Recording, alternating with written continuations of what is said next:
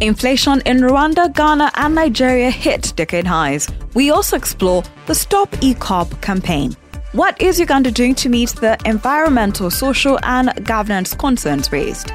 Good morning, Africa, and welcome aboard your pulse on everything business in Africa. I am Ritha Dong.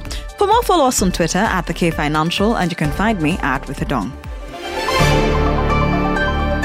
There's been an unrelenting pressure mounted by environmental groups under the banner Stop EACOP, which has led to a growing list of banks and insurers quitting the oil pipeline project. The 897 mile oil pipeline is built to be the longest heated pipeline in the world. The China National Oil Corporation, the French energy conglomerate Total Energies, alongside the Uganda National Oil Company and the Tanzanian Petroleum Development Corporation, have remained firm in pushing ahead with the pipeline project, which is expected to start transporting oil in 2025. In our final part of our oil and gas series in Uganda, Ellison Karuhanga, chairman of the Oil and Gas Committee of the East African Law Society, returns to talk about net zero and the ESG concerns raised by Stop EACOP. Have all stakeholders done their part to ensure that EACOP answers all the ESG concerns raised by the Stop EACOP proponents? I think the there's been a very strong campaign to single out and pressurize financial institutions around the world to stop them from participating in our project, which is going to contribute 0.00001% of anything. There's, there's certainly pressure that's being applied to the banks. Uh, I don't know if I saw I saw pressure. There's a lot of pressure that Deutsche Bank has been identified as. I, I think in years to come, they'll probably a reassessment. But but but it's more than in just that. I think the environmental awareness and the environmental activism, the two things that have moved along, have certainly made this project more expensive. Uganda will be using 100 megawatts of solar power to power a pipeline that could have powered itself for free using the gas from the pipeline. We need a heated pipeline. We're going to bring in solar. That capex alone has increased the project cost by more than $120 million the sort of piping that you're having on that pipeline, it is so specialized that if Uganda was a country like um, like Iraq under Saddam Hussein, you would have a scenario where they would think you're you're building nuclear reactors. Some of the some of the, the thickness of the pipe pipe detection systems just for the pipeline, what's not happening in in in uh, in uh, everywhere the, the project has certainly, to answer ESG concerns, become more expensive.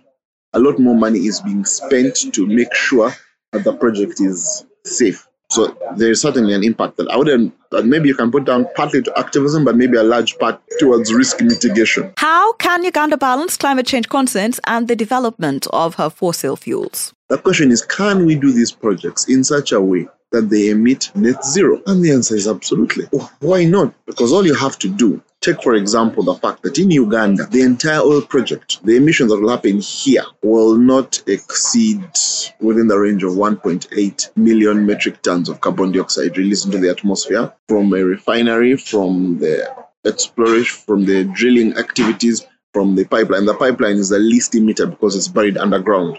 Deforestation contributes 3.8 million metric tons of carbon dioxide to the atmosphere in Uganda from charcoal. Ugandans are cutting trees to cook.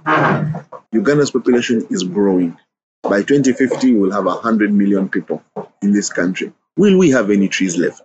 The rate at which we are cutting down the forests to survive means that the biggest risk to us, the real actual risk, is actually boring. It's us eating. The real activism should focus around us using firewood and cooking oil. It is today almost three times what will happen when we produce our oil. Fortunately, our oil has two things.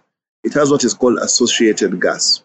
When the oil comes out of the ground, it comes there's gas that comes with it. From the Uganda's oil fields, we're expecting to producing about 100,000 tons of uh, of, nat- of associated gas per year.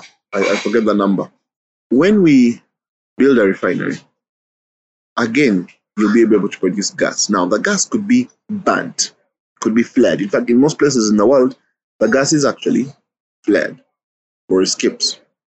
What we intend to do is to pack the gas from both the refinery, which will produce about double the amount from the oil field, so about 240,000 uh, metric tons of, um, of, uh, of LPG, of liquefied petroleum gas. So we shall produce liquefied petroleum gas from the oil production, and we shall produce liquefied petroleum gas from the refining. Which liquefied? You right now we we and liquefied petroleum gas are those gas cylinders we use in our homes to cook. Is the gas system that helps us cook.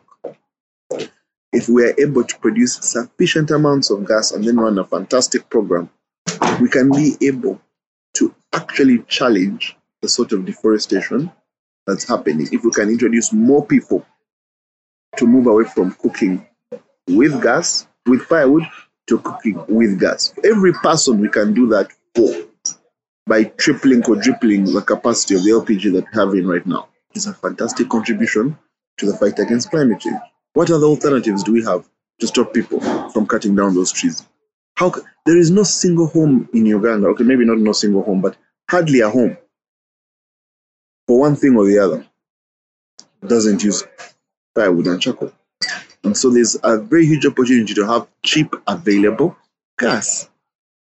So why would that project be refused? Because of what? Except some different ideas.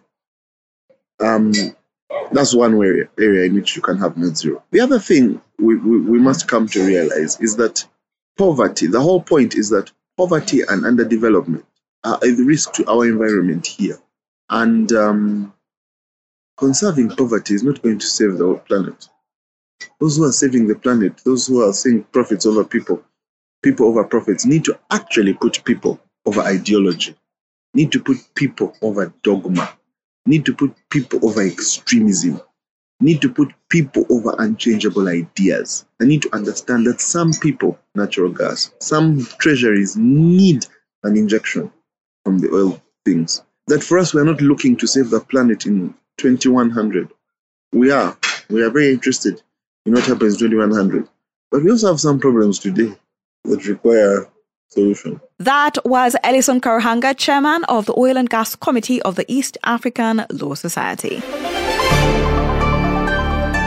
A quick review of the other stories making it into the podcast. Annual inflation rate in Nigeria increased to 19.64% in July of 2022, the highest since September of 2005, from 18.6% in June, with a weakening naira continuing to pressure costs of imports up.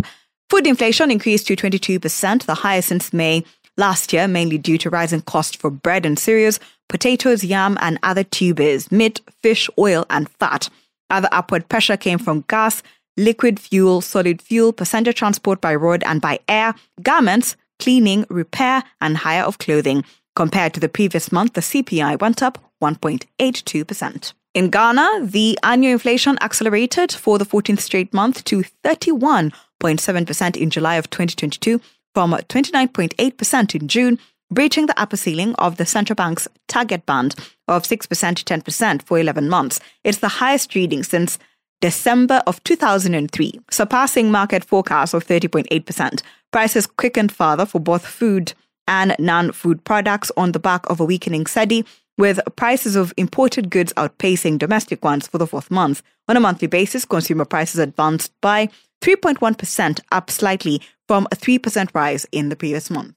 The annual inflation rate in Rwanda soared to 19.6% in July of 2022 from 16.1% in the previous month. It's the highest reading since February of 2009, mainly on prices of food and non alcoholic beverages, notably uh, vegetables and bread and cereals. Additional upward pressure came from furnishings and household equipment, restaurants and hotels, recreation and culture, housing and utilities, and transport on a monthly basis. Consumer prices surged by 2.7% after increasing 1.2% in the previous month. Thank you for always waking up with us. Good Morning Africa is a product of the K Financial.